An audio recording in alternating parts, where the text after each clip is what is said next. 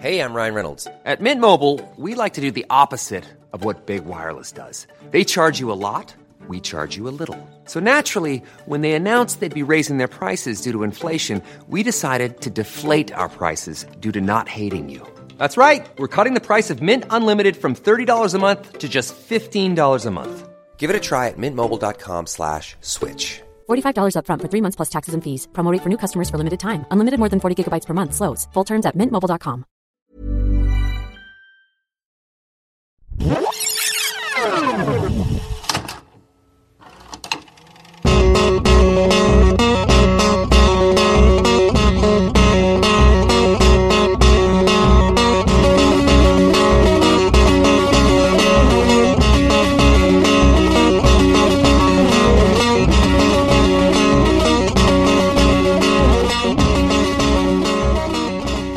make a commitment. Let's not be like every other couple on the IRT. Will you rob a bank with me? I will, Grim. I will. Hey! I got three more minutes. We're closed, bozo. Let's not mess with me today. What the hell kind of clown are you? The crying on the inside kind, I guess. Fill this up with regular, please. This is our perpetrator. Average height, average build, red nose, and blue hair. It was the perfect crime. Guys. Now, all they need to do is get to the airport Did we miss the expressway? Getting farther away every second. by car. Oh, we're really making progress now. I saw a sign, Phyllis. Three of them out there shouting with glee. Taxi! By cab. Ura Hardon. Airport. Look. Murad Hardoon. Great. And why don't you take us straight to Sing Sing? Hello, welcome to another episode of Rewatchability, part of the Entertainment One podcast network. I'm Jay McNabb, joined as always by Robert Laronde. and Blaine Waters. and we've got a very special episode for you today. I know It's we say always- that every single It's always week. special for you, Jam. They're all Love it. special. They're like snowflakes. we drop we drop a crap one every few weeks, and we let people know. but the, This one sucks. Go listen to a Marc Maron. no, He has uh, Bobby McFerrin on. I don't know. You're going to say, what the fuck listening to this podcast this week? Just go watch it. This is a special one, and I think we've moved into the phase of the pandemic where Mm-hmm. we're now just picking movies that make us happy. Yep. I think. Comfort and us. we are going to be talking about Quick Change, the 1990 comedy directed by Howard Franklin and Bill Murray, Whoa. starring Bill Murray, Whoa. Geena Davis, and Howard Franklin. No, he's not in it, is he? No. Damn it. and uh, Produced by Bill Murray. Yeah, Don't forget that. Also, also stars one of the Quaids that we, don't talk about that much anymore. The lesser But, Quaid. uh, Though Randy's uh, done some shit too. Didn't he do like a shitty Republican video or something? Oh, you mean Dennis? Dennis. I'm, I'm talking about. Sorry, Randy, yeah, I you know, sorry, yeah. Wh- Whenever, whenever they do a bad thing, they turn into the Randy Quaid. When they do a good thing, they turn into the Dennis Quaid. They, they are one. They are legion. Yeah, there's there's just one guy who's yeah keeps fluctuating.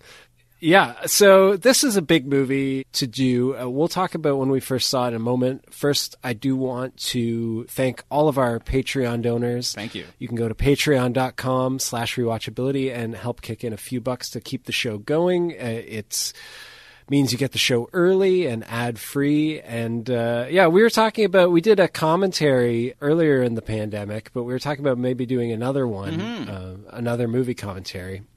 So if you join up, you can still get that old commentary, and maybe we'll do another one sometime soon. Uh, We did- because I think that'll be a lot of fun. We did the the Last Crusade, Indiana Jones and the Last Crusade last time. yeah, that was Faves. a, a big one. So you never Yeah. know what huge movie we could talk about. yeah. Did they make any of any other movies about that guy? Nope. Nope, that was the final No. one. There's none in the works Last either. one. It's just it's just this one. No, I hear isn't like Matt, Mads Mikkelsen going to be in the new one? That gives Yeah. me a little It's- bit of hope.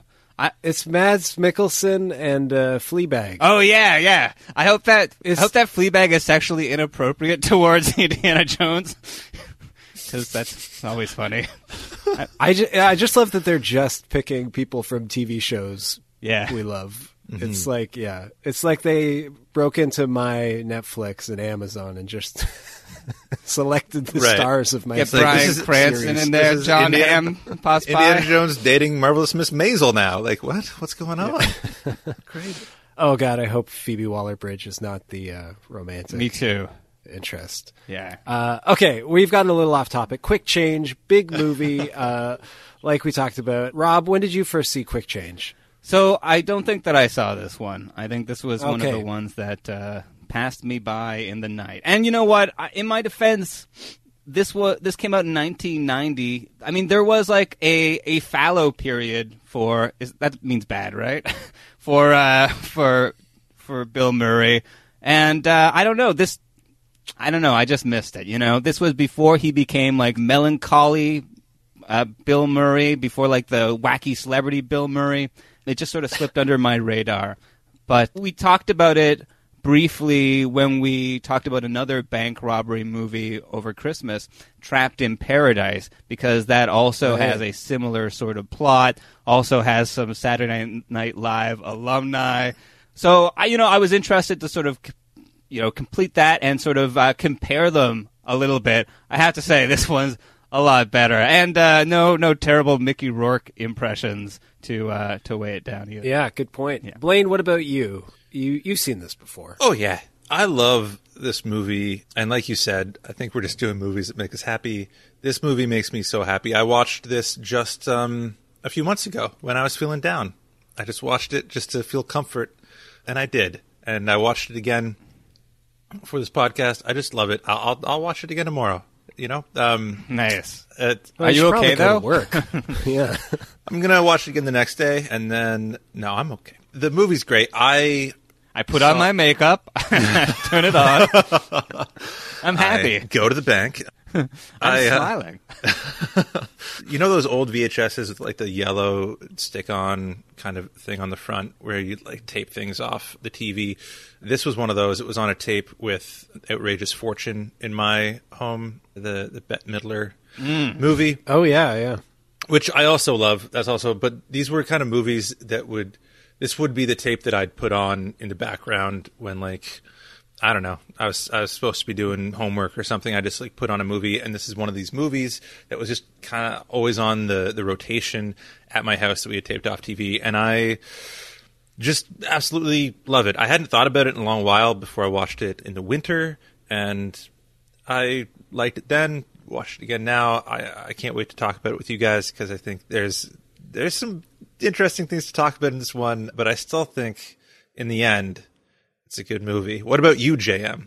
I saw it when I was a kid. I think it was one where I might have talked about this before, but like on one of the local stations, they would play a movie on Friday nights or Saturday nights at like nine o'clock, and then they'd play the same movie again at midnight, Okay. Uh, right. often uncensored at midnight. yeah. I didn't get to talk about this when you guys did Miami Blues, but that was I had that experience where I watched it at nine and then taped the midnight version and got a, a vastly different movie. Oh my goodness. you would. at You would. yeah, so I did that with this movie. I saw it randomly, loved it, taped it, had it on on a tape. I, what's the statute of limitations on that? Because You're we under both had it taped on the TV. but I, yeah, I loved it. I remember a few years after I'd seen it, seeing it again in the video store and realizing, like, putting two and two together. Like, I'd seen the video cassette cover before mm. and didn't realize that that was what the movie was because the poster for this movie is terrible. It's a, I've an never awful seen it. Poster. I've never seen it at all.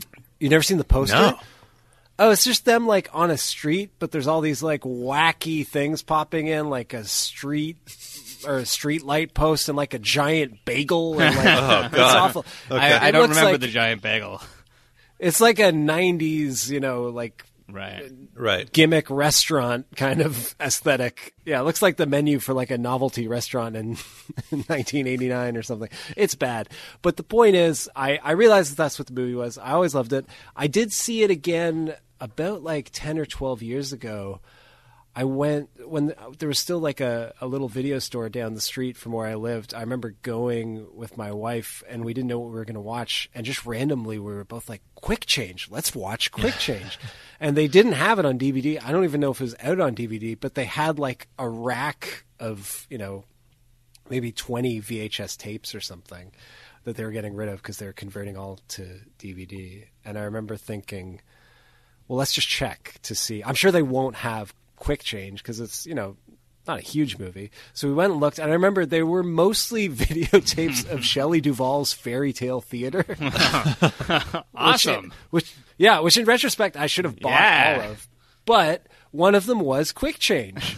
so I, I couldn't believe my luck. Nice. So I bought it, and I probably still have somewhere that VHS copy of Quick Change. That's awesome. Um, That's Wow. cool. Yeah, and it is. It's, it's I should mention it is coming out on a Blu-ray Oh. at the end of this month. Nice. So, and I so I was already thinking about it because I I saw that was coming out. I was thinking about picking up the Blu-ray, and so and Blaine, you randomly suggested this movie, and then on top of that, I. We started. We were talking about doing this, but we just did a comedy last week, and then I was talking with my wife. I said, "What? What do you think we should do for the podcast?" And out of nowhere, she said, "Quick change." Whoa. it was meant It's to be. just- That's a lot of coincidences. Yeah, But- and she didn't know about the Blu-ray either. They're just putting something in the drinking water to promote this Blu-ray or something. You should rob a bank. I think I That's should. what the universe Wait, is telling no. you. Yeah. It's it's not a movie. I feel like uh, this movie, this one, this episode won't get clicked on a lot. I just feel have that feeling because I don't think a lot of people have seen this movie, but I feel like there are diehard fans, and, and you and I are, are probably in that uh, in that group, Jam. I think people have seen it. I don't know. I yeah, this was a movie for a long time where it was my go-to answer if someone said like, "What's a good comedy I may not have seen?" Yeah. my answer would be Quick Change. Yeah. because yeah, it kind of went under the radar when it came out. But I think it has had such a cult following in, in recent years. Well, I don't think that more and more people that I had heard of it other than you guys talking about it, and you know, like Oh, really? yeah, this is and- what I mean. yeah, and like there's something there's Should something we pull under an the audible and talk about the Matrix or something? The what? I've never heard of that. no, but I mean, there's something about this movie that's a little bit under the radar, even though like there's a lot of great stuff in it. It has a great cast. It's really funny, but like even the title, like Quick Change, it's not really descriptive or like it doesn't pop out at you in the way that like a movie that stars like Bill Murray and uh, Yeah, sorry, I I'm mean, blanking on her name. no, Clown Robber just didn't uh, test well with the audiences. So, The No, but I mean- get out of New York movie. Yeah, but I mean, I don't know. There could have been some. There's got to be some like something that's a little bit more evocative of like what of like the craziness of this movie. But it's just it just fits the movie so well. Like not only are they robbing a bank to make quick change, they have to do some quick changes out of costumes into other costumes, Well, and then they have I to think- no, I make think there's- change to get on the bus. Like, and then Bill just- yeah. Murray changes very quickly at the end. that is true. that is true. But yeah, no, it's it's for sure the change for the bus scene, coupled with the fact that that's the whole scheme is you know changing, um, changing out of the clown outfit. Yeah. I think it's a great title. yeah, but I mean, Yeah. it doesn't make it stand out from any number of other like you know generic movies with a robbery, like Trapped in Paradise or Yeah. that's why they mean, had to it- put the giant pretzel on the poster. You said it was a bagel. no, I said pretzel. Oh.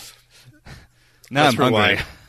All right, well let's get let's get into the rundown. Rob, what what happens in this? Movie? Okay, so it starts on a subway, lots of normal people, and a clown. Just a typical subway ride happens every day.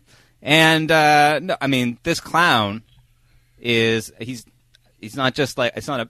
I'm not insulting him. I'm not saying that this person is a clown, though he is a comedic figure. It is Bill Murray, but he is dressed up like a clown. We don't know why. He has the balloons in his hand, and you know, he when he gets off the subway, it's it's comical because he's squeezing behi- between people who are trying to get on, and you know, the balloons are floating there, and it's very funny, but also tragic if you've been on the subway because it's if you, you feel that. But he he he's going to to a bank. He gets there just as the bank's about to close, and he sticks his giant foot in the door. And uh, this is funny, right? It's a comedy. And then, uh, but the bank's about to close, but he flashes a gun, and the security guard is convinced to let him in. And he says, This is a robbery. That doesn't really get anybody's attention, so he says it with a little bit more oomph. And nobody really listens, so he, he shoots a couple rounds, and this thing has started. It's a robbery. We've seen this a million times before. We know how it goes. There's hostages. There's you know people cowering. There's money that has to go into a duffel bag and all that. Except obviously the clown thing is a little bit different. Though I mean sometimes I mean there's sometimes there's the clowns. The Joker robbed a bank, right? That Mhm. was a yeah. Yeah, Do you think yeah. that was a quick change tribute? I think it was an homage to uh, the to this fabulous movie. No, you, yeah, you it wouldn't work with the Joker because then they'd be like, "Well, that one hostage had those giant scars in the shape of a smile." he kept grabbing people and asking why they were so serious. It was a weird guy, weird guy. Uh, but what you're saying, Rob, there is some kind of like eye rolly stuff at the beginning of this movie and throughout this movie that is kind of like baked into the plot because we've seen so many movies like this since and, and afterwards, robbery movies, heist movies, and so we kind of know the formula. But I I do think that Bill Murray carries the beginning of this movie on his shoulders so well, just with his like dry acerbic wit. Oh, for sure. Yeah. yeah. I mean, the, it's the most famous line in the movie. But when he w- first pulls out the gun and the guard says, "What kind of clown are you?" and he says, "Crying on the inside kind, I guess." It's great. Yeah. It's so good. But I mean, this bank robbery, I mean, not everything is going 100% already. I mean, there's this one goofball, this like bearded hillbilly, like Randy Quaid type who. with a giant crazy beard like the one Randy Quaid would eventually grow. yeah, he he is freaking out and uh, and whining and you know causing a big commotion. And eventually you know it's a big thing. Like this is a robbery.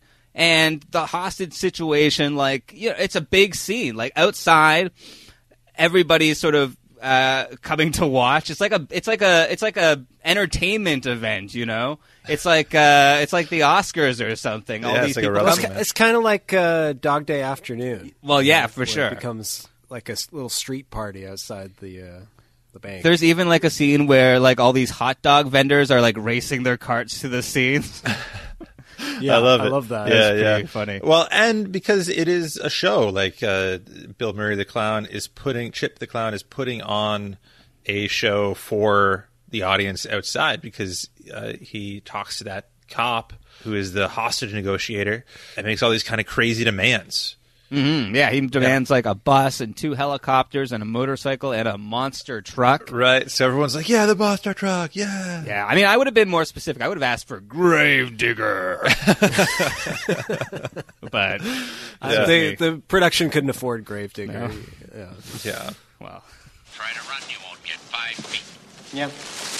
Well, you tell your men just one bullet could hit some dynamite and blow up the whole street.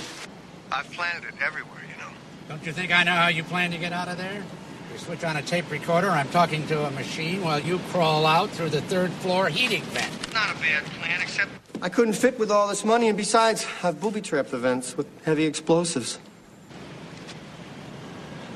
Come on down, Dynamite. Get out of there.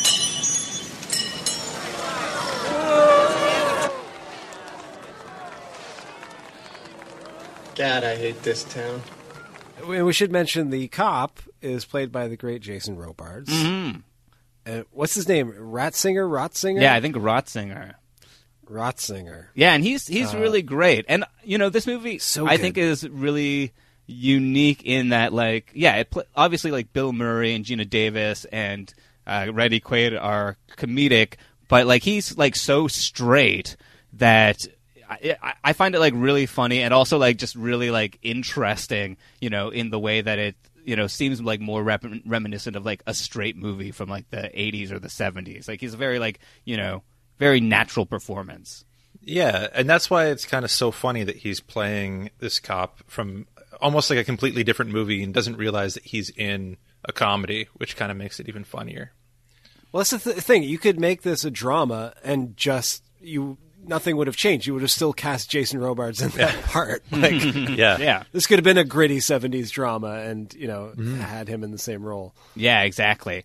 But so he, you know, he has all these people hostage, and he says he's going to release one hostage for each of his demands that they meet. So, you know, they bring, uh, I think, the bus, and he uh, releases a hostage, and he he lets all the hostages decide democratically who they're going to leave and or who they're going to let leave, and they decide to let the disgusting fella who is by that point vomiting into a leather glove. A yeah, I sound. I, and I, lo- I love how they play it. How he like gets angry at him. and Is like I could just shoot anyone right now. How angry you make it. It's, it's just kind of over the top and, and fun, so that uh, you kind of are on to what they're doing before they're even doing it in this movie. I don't think like even as a kid, I don't think I was like really surprised to when they were released together and they were all bank robbers together. Like I was like, oh, this is like they're kind of all working together even now. Mm, yeah, I- exactly. Yeah, and there's also yeah a conspicuous tall blonde woman who uh, you know gets into like a little fight with Bill Murray, and uh, so then when more demands uh, are met, they sort of send out more hostages, and yes, it is. Bill Murray, uh, disguised as a dweeb, and uh, and and Geena Davis. Yeah, so they're out of the bank. They've they have the money. They they're all in it together, and they're all celebrating uh, out by some pier or something. We we hear their plan. They're going to get on a plane to somewhere somewhere nice. yeah, Paradise. yeah, and it's great. And also, by the way, Bill Murray and Geena Davis are a thing, which good for him. because Randy Quaid and Geena Davis aren't a thing. That's why. yeah, Oh, I thought I thought this was this was a uh, thruple situation. You know? it is Yeah. kind of a parent-child situation a lot throughout this, in a in a weird, uncomfortable way. A little later with Little bit Randy uncomfortable. Quaid. Uh, I didn't think it was uncomfortable because we find out very shortly that Geena Davis is pregnant with Bill Murray's child. Mm-hmm. She's trying to tell him, and uh, this kind of becomes looking after Randy Quaid as they try to escape becomes like a know, surrogate kind of yeah. Yeah, the surrogate child. And like I I can't even remember what I was listening to, but someone was talking about on a podcast or something how the movie Due Date is that same kind of thing. It's like it's just not it's not a great movie and uh, incidentally directed by a guy who made another famous clown crime movie. But it, it's you know it's the story of Robert Downey Jr. trying to get home t- for the birth of his child and also having to look after this man child who is kind of like you know preparing him for fatherhood in a way. He's Oh, Geena um, Davis. totally. And and And but I like that the movie does that, but they also kind of like call attention to it. Like it's not like the characters aren't aware of that comparison. Mm-hmm. Oh yeah, they make fun of it all the way through. I just I just found it weird on the bus when Randy Quaid was just like nuzzling into her chest a lot. I just it's just weird. But then they, they call attention to They it. They do like, call attention. Bill Murray to says it. something like, "We should really get him onto formula." Yeah, yeah, Like, exactly. Yeah. Yeah, Yeah, yeah. So they're they're they're free. They're going to go to the airport. They get in their car, but they they miss the exit or something, and they, they there's a sign. They can't figure out where they're supposed to go. They ask for directions. Nobody can tell them where to go. Everybody's fucking useless. I I mean, Oh, they can tell them well, where to go, but uh, just not to the bridge. right. The problem is if you go downtown in any major American city in a movie between 1985 and 1995, you will get lost and trapped in a Kafka-esque hell. True. yes. Oh man, they thank God they uh, they they they opened the uh, exit to those Kafka-esque hells, you know, in the nineties. well they got Google Maps to to get at them out. You know, Yeah, yeah. yeah. Yeah, well, so they get they ask somebody for directions, and this person, I mean, he seems Bill Murray has this guy's number because he seems too nice. Also, he calls the glove compartment the glove. So I mean, that's a that's a red flag, right? Just shortening it. It's just don't weird. shorten it. No, no, it's- yeah, it's a compartment. But Yeah. he robs them. I think he takes their like costumes or their their clothes, right? That they were going to change Well, he's- into. He, he has their suitcases, Right, yeah. I think, with their clothes in it. But they, he doesn't. He steals their wallets, but doesn't realize that they're you know taped to their bodies is you know a million dollars. Mm-hmm. So he Yeah. takes whatever's in their. But wallet. there's There's that, some like- good like play with it. They're like, you know, oh, That sh- that shot, came into some too. money. yeah, yeah, yeah. And the shot of like the money sticking out of the shirt to like back up and be like, "Let's look at how much money you got." And then you see the wallet. And you're like, "Oh, he hasn't even seen it yet." Yeah, Yeah, it's that's very good. But so they end up going back to their old apartment to get some clothes to change into before they go to the airport. Yeah. Yeah, but not quick enough because they get confronted by the was new the new person, Bill Hartman, who Oh, you know, Yeah. yeah, He's great. so great. Yeah. It's a it's a funny scene. Now turn around, face the window. Okay, but it's still our apartment. We'll have to have you arrested. Oh, Jesus. Grim, our plane takes off in 41 minutes. Quiet! No codes. Hey, honey. Ready to celebrate? Oh, my God. They were ripping off the TV when I came in. Oh, I was touching it. Kill me. Turn around. Oh, great, Hal. For once, it was going to be fun.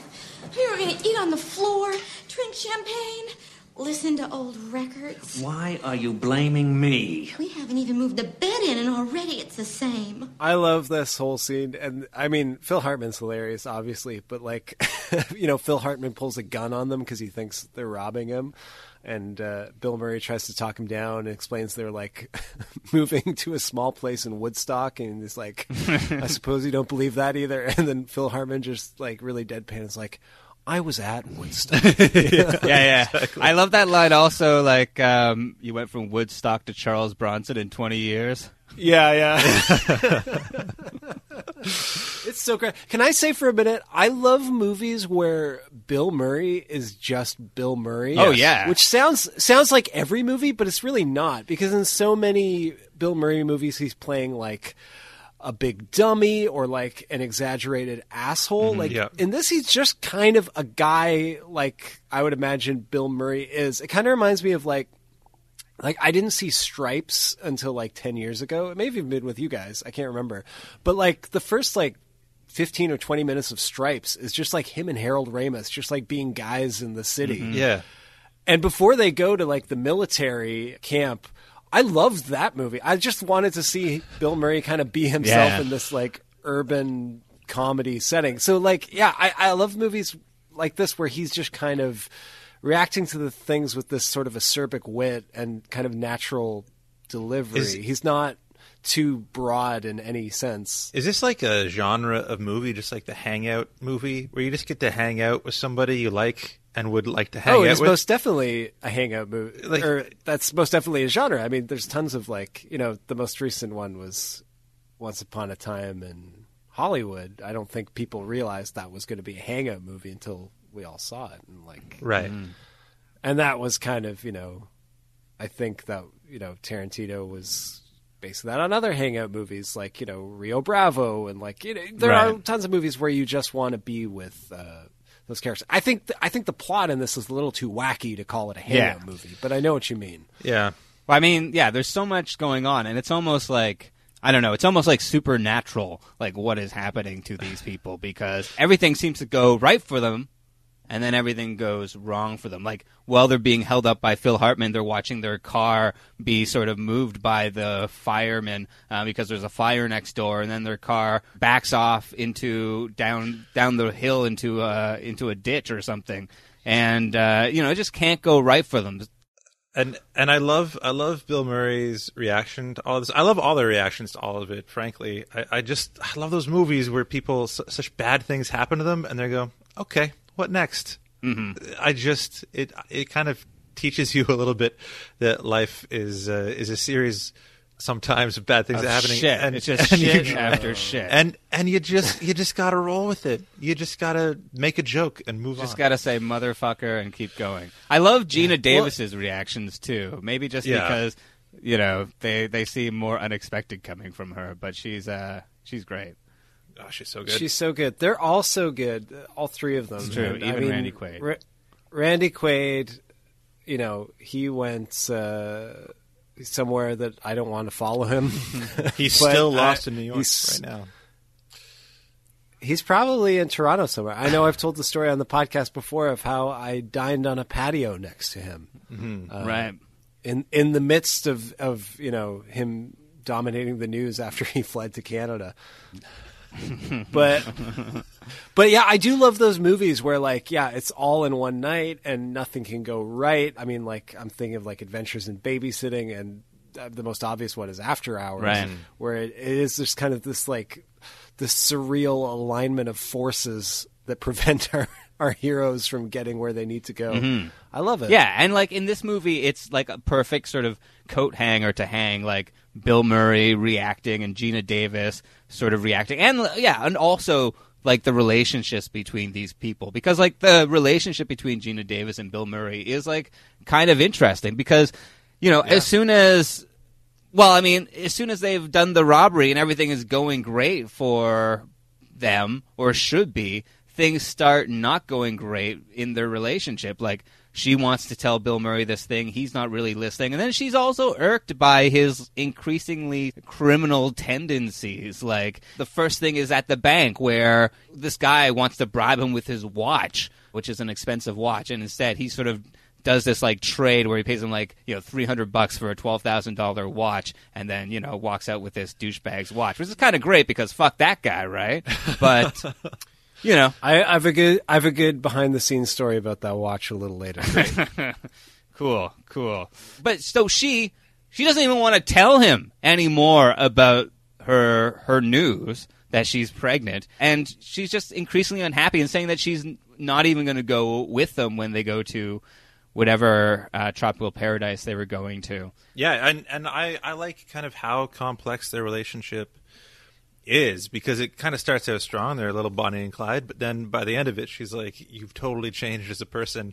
When really the entire time he's just been acerbic Bill Murray, Mm-hmm. and I don't think has acted one bit of this movie at all. Yeah, the, I I don't know. For me, that I think it worked because Geena Davis is great, but I was I did find it a little strange that she was like, "You've changed." I was like, "Really? He's just been acting No. like Garfield Yeah. 90 yeah, exactly. Yeah. exactly. Yeah, uh, this Uh, movie. I will say. Oh, sorry. Go Well, ahead. I was going to say this movie does fall fall into some iffy territory when it gets to the uh, taxi driver played by Tony Shalhoub.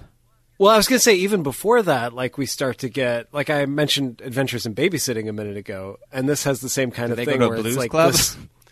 No, no, but like the scary downtown is like oh yeah, other cultures. Uh, right.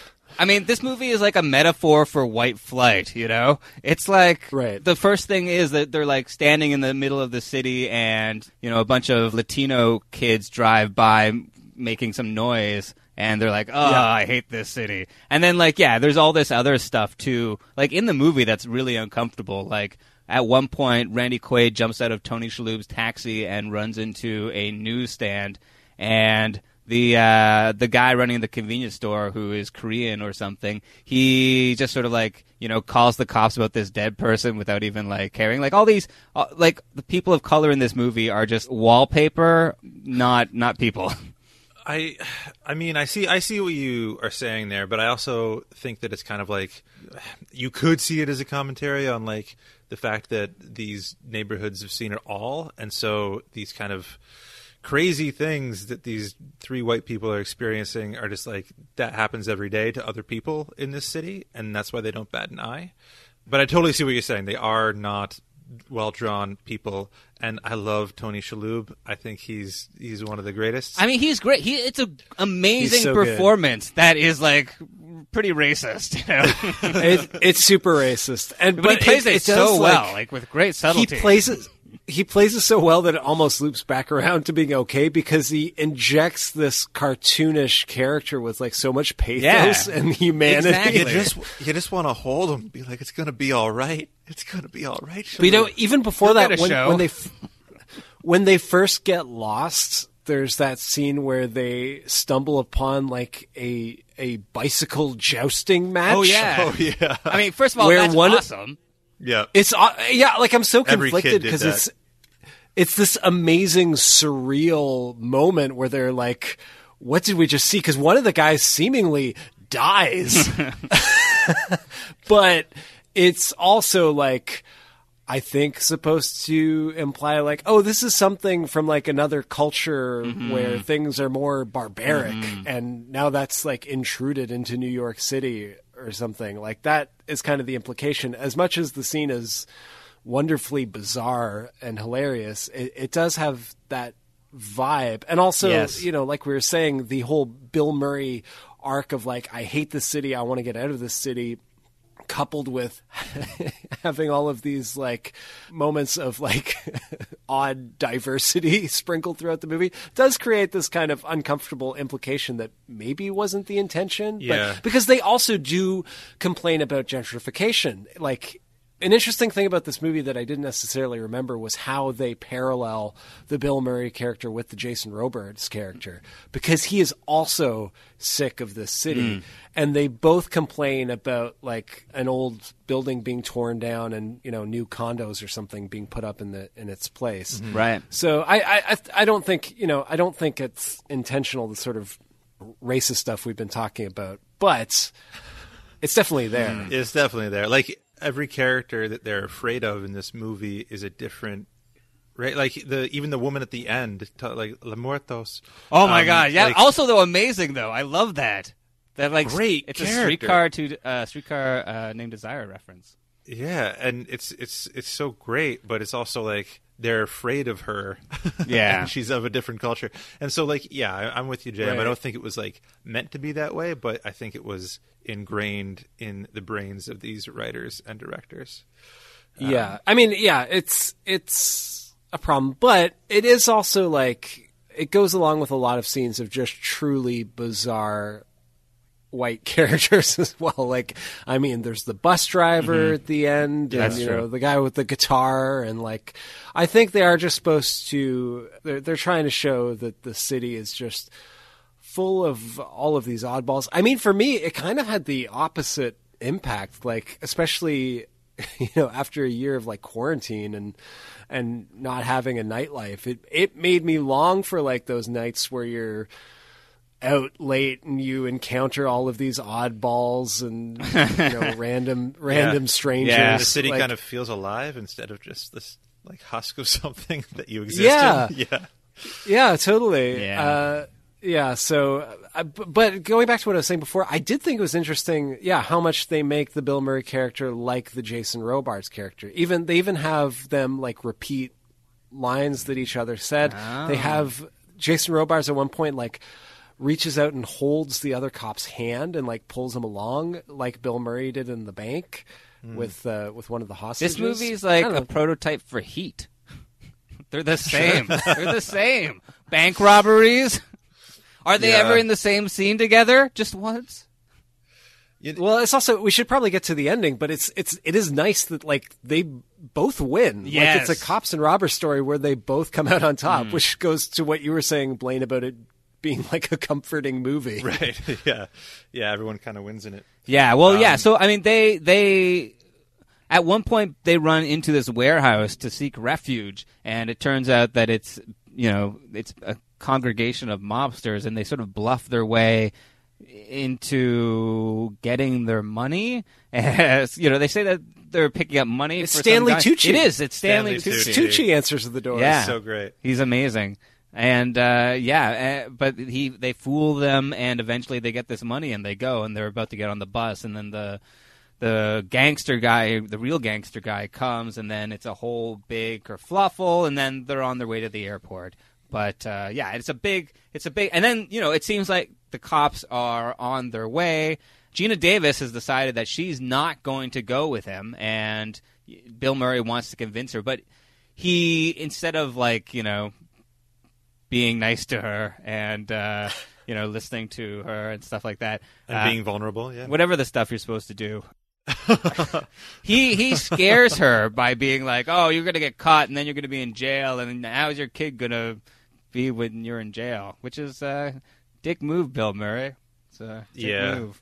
Grandma, I'm thinking of the baby. He'll be about three when you get out. Those foster families are great. Unless you get a mercenary or a religious nut, and he'll be able to visit you, and you'll be able to show him how to make license plates. Jesus, thank God you're reaching out to me with love and understanding instead of just trying to scare me. It's all I have time for. Now, one of us has to take Loomis and push him. Why don't you? The men's room, Grimm. I'm gonna freak out if I don't get this money off me. Shit. But she also he, she says, "This is what you're going to say to me," and he's like, "This is all I have time for." Yeah. Yeah. And I, I, I do get that. Yeah, and then you know when they're going, I've been there. I don't even have time to be a dick right now, baby. listen, marry me in the next two minutes, okay? Or else you're going to no. Uh, yeah, they're on this kind of like moving escalator, and, and he's like, "What could I, what could I have said?" And and uh, and Randy Quaid is like, "You could have told her you loved her," and he's like, oh, "Now you tell me." Like we kind of realize that he does love her. It's just been a shitty, shitty day. Uh, I, I like when he looks back though. It's so pathetic and sad. But then we we haven't even talked about Kurtwood Smith. No, who's yeah. at the airport. yeah, one of the one of the greatest in villains there. of all history. Yeah, RoboCop, Red Foreman. I know he's so That's all good. you need. And he's kind of a jerk a- that we see, we're like, ah, we don't know who he is, but we have heard about this mobster that's coming into town that might be like claiming territory again that Bill Murray said he worked for. hmm yeah, and so when Jason Robards comes to board the plane to look for the thieves, uh, Bill Murray, this is actually at the point where he has decided, he's had his quick change, and he's decided to go look for Phyllis, Geena Davis, and fix the whole thing, you know. Forget about what happens, forget the consequences. But it turns out she's just in the bathroom. Hmm? And, uh, and, and, you know. it's like two men writing this. Like, where should the woman be? I don't know. She's like powdering her nose or But something. where's the other woman with her?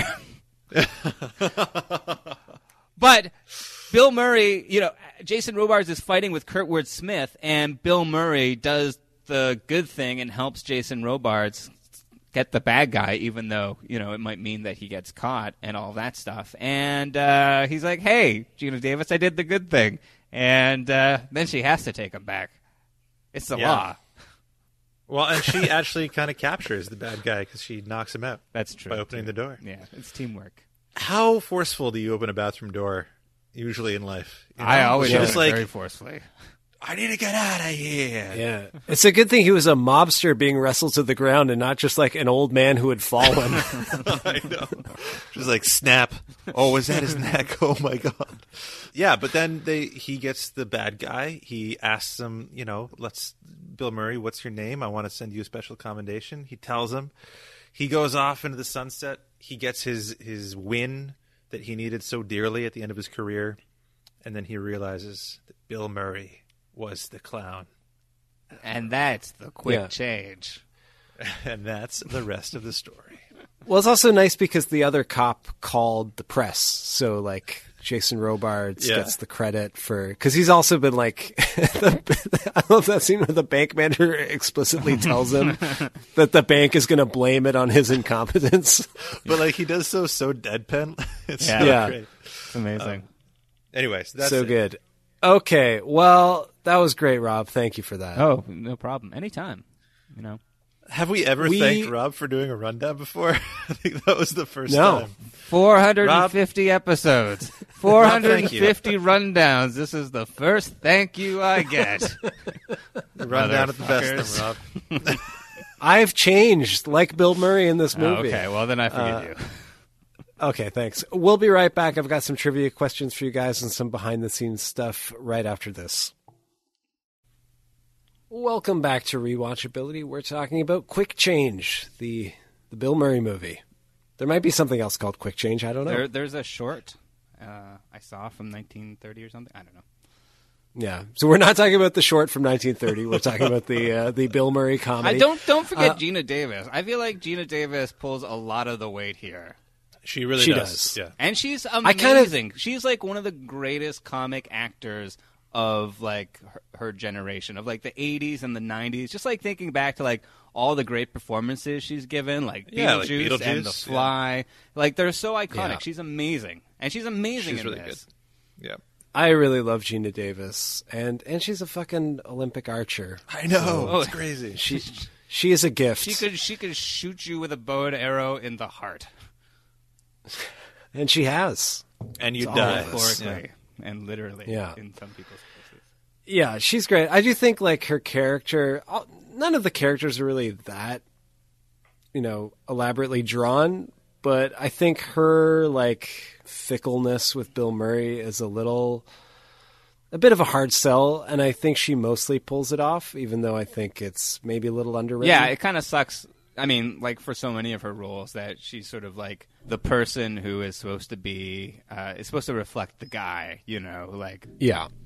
you know, it just sucks. But she does so much with it, and you know, sh Mhm. I, her personality just like really shines through in all of her performances, like Bill Murray does. So it's just like it's so great to see her in anything because you you're, you're seeing Geena Davis be Geena Davis at her best.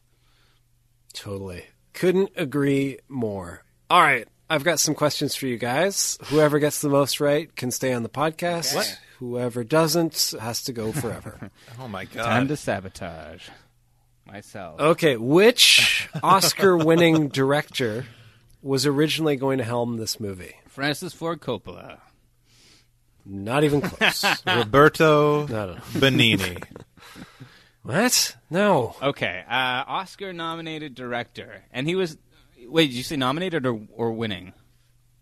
Oscar winning. And was it? Be, did he win before this movie or after? I don't think he'd won before. He definitely won after. Very shortly, or maybe even the same year this movie came out, come to think of it. Clint Eastwood. Or for a movie. No, wait, maybe it wasn't the same year. Or around the same time. Uh, Steven Spielberg. No? Oh, yeah, would have been would have been a couple years after this, the actual ceremony. God damn it! well, well, okay, because I looked up. It was for the 1991 film *The Silence of the Lambs*. Oh, And it was right, Jonathan. yes. Jonathan Demme. Really? Yeah. He was gonna do this? That's crazy. Yeah. At one point, yeah. All right, they approached him, and he dropped out because he was doing *Silence of the Lambs*. But, And uh, also, the guy with the guitar is the same guy who plays Miggs, the guy who throws his semen at Clarice. Oh is my it the same character? Is, you know? Yeah. Oh my god. Did he get? Maybe. He took that six picked up thousand shortly bucks. after? Yeah. Did too Yeah, much that's the drugs. new life he started. And, uh, Number two. So we mentioned that this was directed by Bill Murray and Howard Franklin, who also wrote the screenplay. Yeah, basically, I think it was like I guess they wanted Demme, that fell through, and Bill Murray was like, "Hey, let's why don't the two of us just do it?" Because they were the ones developing the screenplay. So it was the first time they had worked together. I think they just kind of got paired up by their agency and uh, and hit it off. But it wasn't the last thing they worked on together. What other two Bill Murray movies did Franklin work on? I know this. It's um, larger than life, Mhm. and the man who knew too little. That's right. Yeah. And do you That know what he sense. did on both of them? He was the director, right? No, he well he directed Larger Than Life, but didn't write it. But he wrote The Man Who Knew Too Little, but didn't direct it. Oh, I always get larger than life mixed up with Operation Dumbo Drop. Me too. Every time. It came out around the same time, and it was like one of those like you had to pick one. Yeah. you know. I think I couldn't, saw them couldn't both. go see both. Did you? Okay. Answer For Bug's me, I- Life, you know? yeah. because I remember Volcano Dante those Speak, particular movies. I remember not being great, and I think like those are the movies that like made me sort of worry about Bill Murray because I was like, Bill Murray used to be really funny, and now he's just making these stupid movies. What's wrong? And then he made stuff like Rushmore and sort of became like you know moved on to the next stage of his career. Yeah, yeah. Yeah, because in like yeah, in the mid '90s, he was just like popping by Space Jam. yeah, that was. Do you think he's uh, back for this for the sequel? I don't think so. I don't. I He'll don't be in there know. with Alex and the Droogs. yeah, maybe his character from uh, Quick Change will be represented in the uh, Warner Brothers pantheon of characters that appear in the background of that film. Okay, this movie was based on a novel by Jay Cronley. Wow. One of his books was also the basis for a Chevy Chase movie. Do you guys know which Chevy Chase movie? it Cool. It's, it's not Fletch.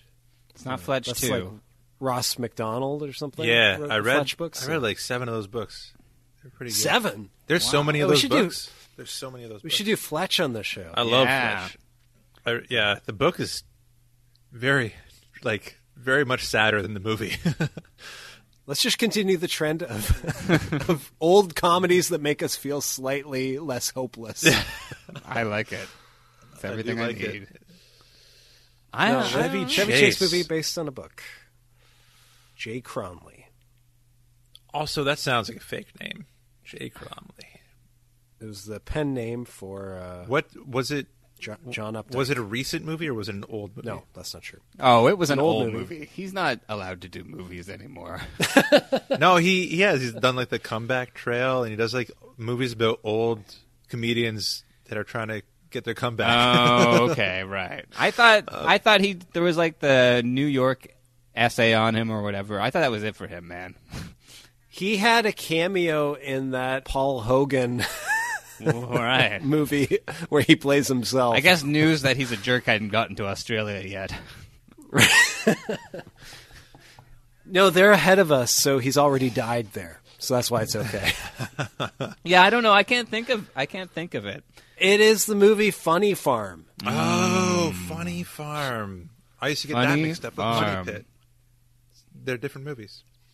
Right. Yeah, that was based on a book apparently by the same guy. So okay, so Jay Cronley also wrote the bo- the book that this movie was based on, and that book was already made into a movie before Quick Change. Did What? You guys know that? No. It was made into a French Canadian movie. Sacre bleu. Oh, Yeah, uh, called Hold Up in 1985. Oh, wow. Uh, A French the, Canadian. the posters got Le Hold Up. Yeah, the posters got like dollar bills flying, you know, towards the front of it, and you can see like the Wilfrid old like, twenty dollar bill with the Oh, the no, it's got the Queen, but yeah. Anyway, so yeah, it was a French Canadian movie starring Jean Paul Belmondo and Kim Cattrall. Oh yeah. just a Kim real Cattrall. Mad Libs of casting. No, Uh, Kim Cattrall's amazing because she has like this like amazing Oh, yeah. you know career in like Canadian B movies and then Sex in the City. oh no, Kim Cattrall's great. I'm just saying, like her and Jean Paul Belmondo Oh, yeah. in an '80s French Canadian crime movie, very random. Did, and did you sure, watch the I- trailer for this movie? Did you see anything of it? oh, I did better than that. I watched some of the movie. Oh, oh man, how was it? Wow. the whole the whole thing's on YouTube. It was all in French without subtitles, and I don't speak fluent French, so you know I didn't Oui, oui. get a lot of it. No, no. no. But I mean, it was more of like, from the sense I got, it was more of like a crime movie with just some like whimsical touches. From Right. what I could tell. I mean, he's still dressed as a clown at the beginning. Oh, which is okay. weird, but And is she And still think it- pregnant? I don't know because I don't speak. French. Maybe. The baby. Uh, but yeah, if- if- la femme, le bébé. this is what it feels like to be that taxi driver. if people do want to check it out, it's all on YouTube. You can you can go watch it, and uh, oh, yeah, and I think the other big difference from the book, which I think is reflected in that movie, is that it's not like an old seasoned cop like Jason Robards who's after them. It's like the mob or another criminal Oh, who, who knows what they did and is chasing them. Cool. A lot of great people worked on this movie, including the cinematographer was Michael Chapman, who shot some great movies, including Hardcore, the Paul Schrader movie uh, with George C. Scott, and fucking Taxi Driver. Oh yeah. yeah. Which is like, yeah, if you want to get a guy to like shoot the decay of uh, the urban decay of New York in in the '80s to '90s and late '70s, That's yeah, the guy. Get this Still guy. haven't had that rain to wash the shit off the street, huh? and there, you know, there's a good taxi scene in this movie. It's true. A little racist, but Yeah. Oh, and I, I did want to mention the watch that you guys mentioned earlier. So I read an interview with Howard Franklin where he talks a lot about this movie that he did with Entertainment Weekly. It's a great interview. I recommend anyone interested in this movie checking it out. But yeah, the thing I wanted to highlight was uh, one of his favorite experiences with this movie and writing the script was uh, he he wrote it in collaboration with Bill Murray. Like basically, he had this meeting with Bill Murray and they kind of hit it off but you know he didn't know what was happening. And then he said he went on vacation with his family and got home to the hotel one day and said there were a bunch of messages from his agent being like bill murray just wants to do something with you. He, likes you. And so he was wor- he'd already started working on like one of the projects that he'd pitched to bill murray but bill murray called him and someone had shown him the book uh, quick change. And he was like this this is what i want to do next. So they wrote up quick change but uh, one of the additions they made to the script was this scene with the watch where yeah the guy at the bank has this super fancy watch. He gives it to bill murray who wears it for the rest of the movie. And apparently according to franklin the reason for that was bill murray had in real life this super fancy watch, and and it was the kind of He just won't take it like, off. It was well, it was such a fancy watch that every time it needed to be wound, you needed to take it into the store. Oh my god! And pay them to do it, and it was like hundred and fifty dollars to have them wind this watch. Wow. So he said he was annoyed that every time he made a movie, he couldn't wear the watch in the movie, so he'd have to take it off during the shoot, and then like by the time the movie was done shooting, he would need to get his watch wound. So that was like one of the notes he had for the script was like, can you write this watch into the movie so I don't have to get it wound after making it? Wow. so weird. Can you write my gold sneakers into this movie because I hate taking off my gold sneakers.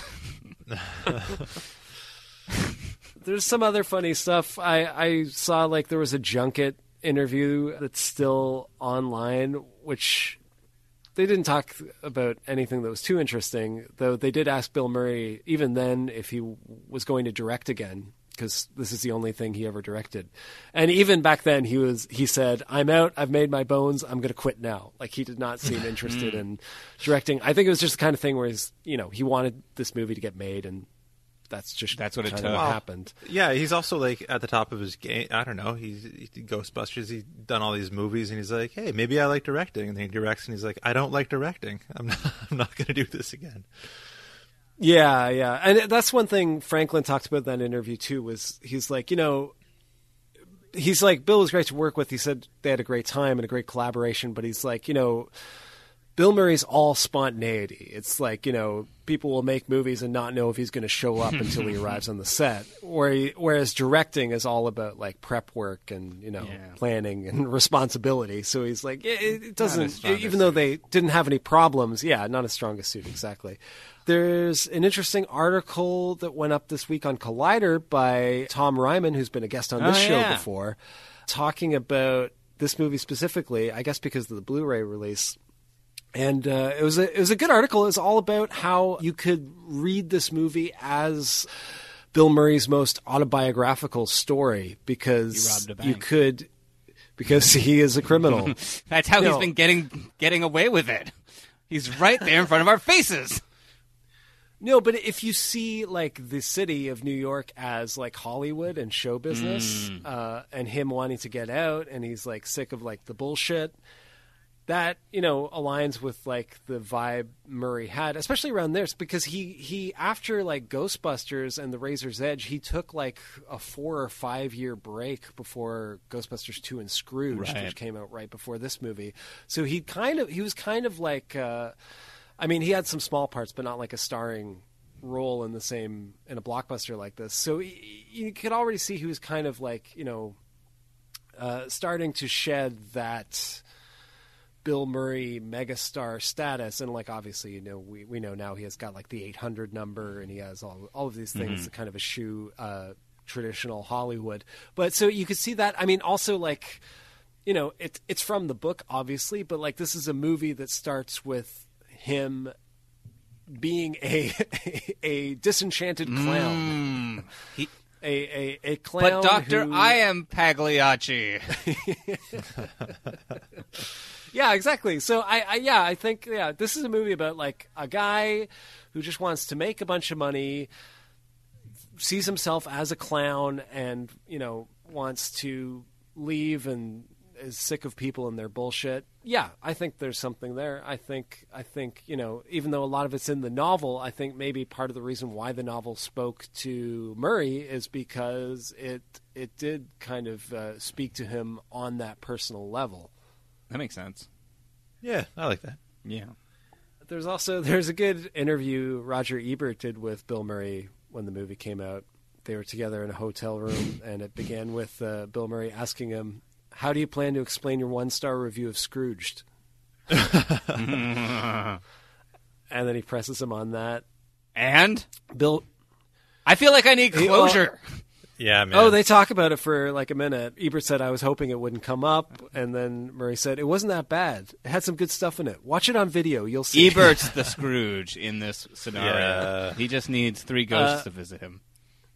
It was brought up in a recent GQ interview with Bill Murray. Bill Murray hasn't talked a lot about it from what I can tell after it came out. But one of the few things he did say about it in that interview was he said Tony Shalhoub gives one of the greatest comic performances I've ever seen. Aw, that's nice. He Yeah. did. I mean, I think that's Like- Yeah. that tracks. I mean, he's great in it. I mean, again, problematic as a character, Yeah. but I mean, if you're gonna get somebody to do it, get Tony Shalhoub. He's the best. Uh, and the only other thing I want to mention about this movie is when the Spike Lee movie Inside Man came out. Oh, yeah. a lot of people talked about the similarities because the the heist in Inside Man is very similar to mm. What happens here. I don't remember exactly, but it is. Yeah, it's. I think Clive Owen and Yeah. company dress up. They dress up everyone Clowns. the same or something, and then they escape with the hostages. Well, he well the from what I remember, he does he never escapes, and that's kind of like the that's his He master never plan. escapes? He doesn't escape. He like makes a little room in the same room behind the lockers, and he makes this little room and he hides out there for weeks, and then he leaves. But that's not the same thing at all. No, Quick change. Sorry, that didn't help. All right. Well, I, I, I haven't seen that movie since it came out. yeah, me neither. But that's what I remember from it. Anyway, I, I, uh, okay, we'll look into that because that doesn't sound right to me. But my research has indicated that, that they all dressed up the same. they might have, and I might be having a false memory right now. Now, That's because what you say sounds familiar, but I feel like that's something else. Maybe is that a different movie? I don't know. I remember him Is like doing podcast push-ups in like this this one square foot of space or something. Okay, hold on. We're gonna look this up. Yeah. Can we just have a viewer call in and tell us? Someone knows. We don't Someone have out there knows the truth. Uh, Yeah, we don't have viewers. You're right. Shit. oh yeah, you're right. You're right. Yeah, he's hiding behind a fake wall that they constructed in the supply room. Mm. Yeah. Okay, so it's different. And it looks like the, the beginning of the movie looks like he's in like a cell, and you're like, oh, he gets caught. Like this is how he gets caught. And then the end of the movie, he's still in the bank. You're like, oh no. So Super what are people complaining about? That's not the same at all. No. And no Geena Davis. I there was a whole like NPR segment about how similar these movies were. It's Terry Gross. I think it was. All right. Well, that's quick change. What do you guys think? Uh, was it rewatchable? Rob, you start. Yeah, I mean, I didn't see this, or at least didn't remember seeing this before, but and you know, it could have gone could have gone either way. But I thought it- there was a lot of like really masterful things in this movie. Like it plays with tension really well. I I love the. I mean, I love Geena Davis. She's so amazing. Bill Murray's great in this. I think his character is sort of interesting because, like, he sort of tells us about like how they were like super poor and you know um, and that's how they that's why they decided to rob this bank. I guess it's I guess maybe it's just like you know maybe I just you know being super poor want to feel justified if I need to rob a bank.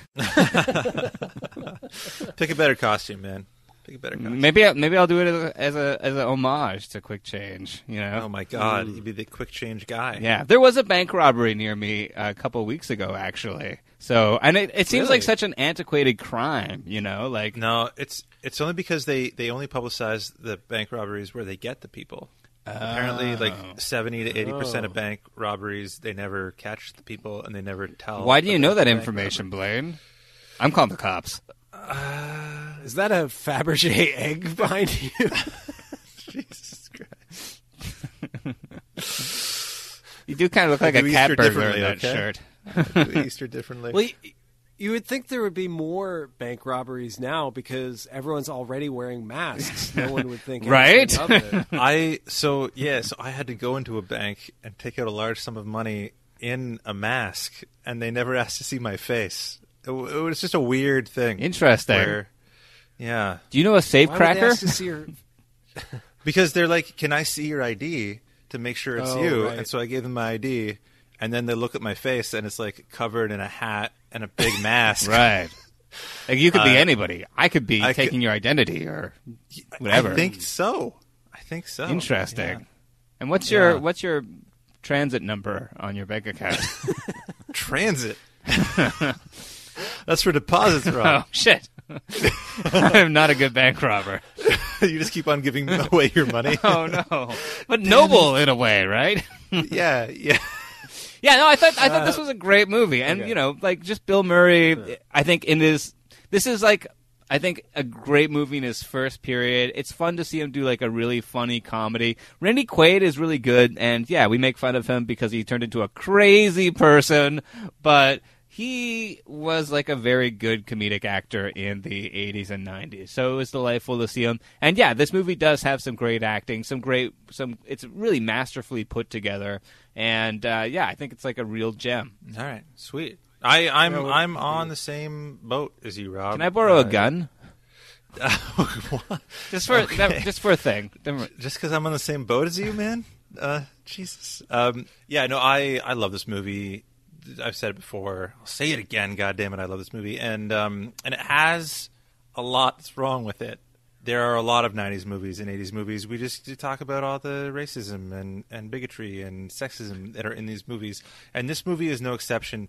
It doesn't feel malicious, except for that one scene where the guy says, "You can keep this goddamn city, you filthy animals," or whatever he says uh, when he thinks there are two men together in the washroom. Um, Oh yeah, we didn't talk that about that that. that feels a little that feels a little mean spirited. Yeah. but um, you know. But then he got and- bonked in the head in the airplane anyway.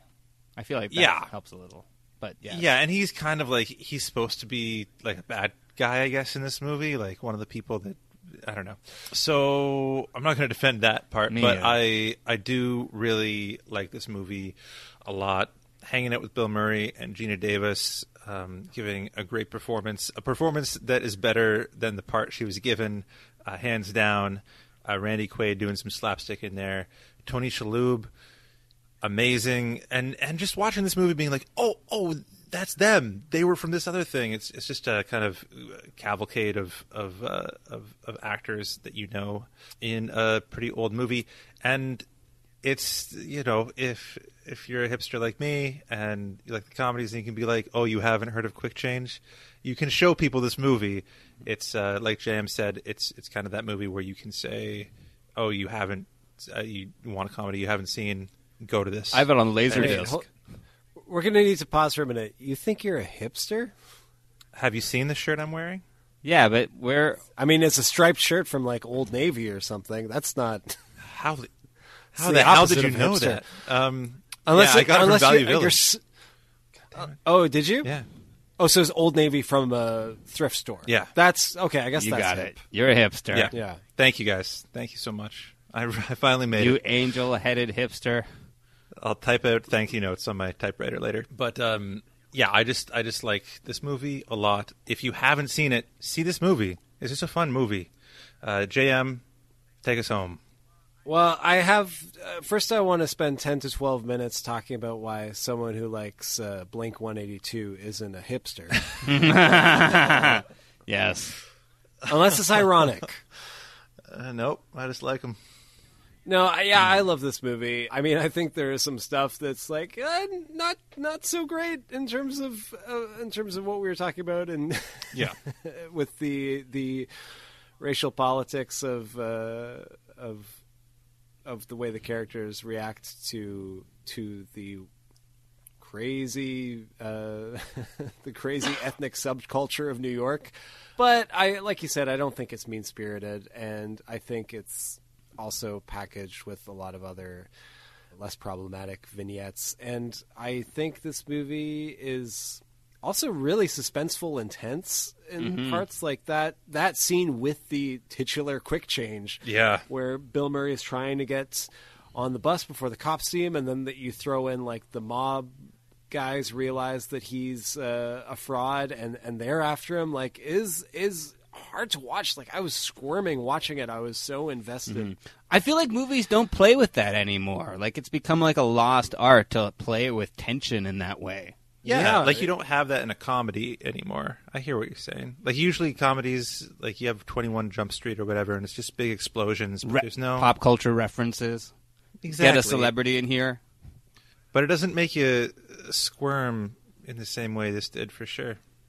Yeah, and I, I think it's great. And I also just love, again, that central dynamic of like Jason Robards and Bill Murray being these two parallel characters who who amazingly can get what they both want at the end, even though they seem so like completely at odds with each other at the beginning of the movie. It's a cops and robbers story where both come out the victors, which is kind of amazing. And yes, it involves a lot of like coincidence and happenstance to get there in the end, but it, it's great. It made me feel great to watch. It all works because it, it. sort of wraps it up in like the idea of like luck. Like everything is going for them in a sort of supernatural way at the beginning. So when things turn on them all of a sudden and everything goes bad, it feels like it feels like natural almost, or like yeah, it- Totally, yeah, totally, yeah, and like, yeah, why wouldn't that mob boss be on their airplane? Because they, you know, ducked into a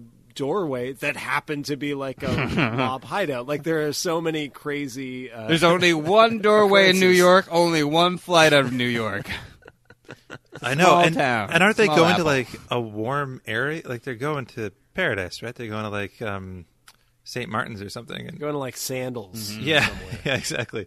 But like the mob boss was coming back into town to clean up the neighbor. I don't. I don't even know why he'd be leaving right now. So there's also like, yeah, along those same lines, like my favorite joke in the movie by far is said by Geena Davis, and it was the most memorable one when I was a kid, and that was uh, when they see the plane taking off. And Randy Yeah. Quaid says, "Is that our plane?" And she says, "No. If that were our plane, it would be crashing." That's my favorite joke. Too. yeah. And I, I did read, I can't remember which review it was, but uh, there was a glowing review that came out at the time that was saying, like, you know, not only is this like a funny Bill Murray movie, like Bill Murray has all these great Bill Murray jokes and he directed it and this was his project, but like he is pretty charitable in terms of like, like that could have been his joke. Right. But it's way funnier that it's Geena Davis this Well, time. yeah, and he also could have cast. I mean, like the convention is to cast a, an actress who doesn't have like the presence to p- potentially upstage the male actor. Like you know, it's like what it could be like one of these rotation of women who you basically never see or hear from again. You know, in the eighties or 90s Mhm. But like picking Geena Davis, somebody who is like so good and also like holds her own. I mean, Mhm. it's great. I mean, it just Yeah. having those two people to spar with each other is you know awesome. Though it would have been kind of great if they also cast Kim Cattrall to reprise her role. Speak a little bit of Uh, French, you know. All right, well, that's it for this week on Rewatchability. Thank you so much for listening. As always, you can find us on Twitter and Facebook and Instagram. Uh, and if you can like us and subscribe to the show on whatever podcast app you listen to with, uh, that would be helpful as well. Uh, there's also Patreon. There's also rewatchability at gmail.com. There's also the speak pipe on rewatchability.com. There's a lot of ways to let us know uh, what you think about these movies. How are, how are you doing? Yeah. Let us know, man. We're worried about you. Yeah. Yeah, we're concerned. Yeah, the world's gone to shit. Uh, we haven't checked in in a while. Like, you guys okay? Just give us a call. It's okay. Don't call us.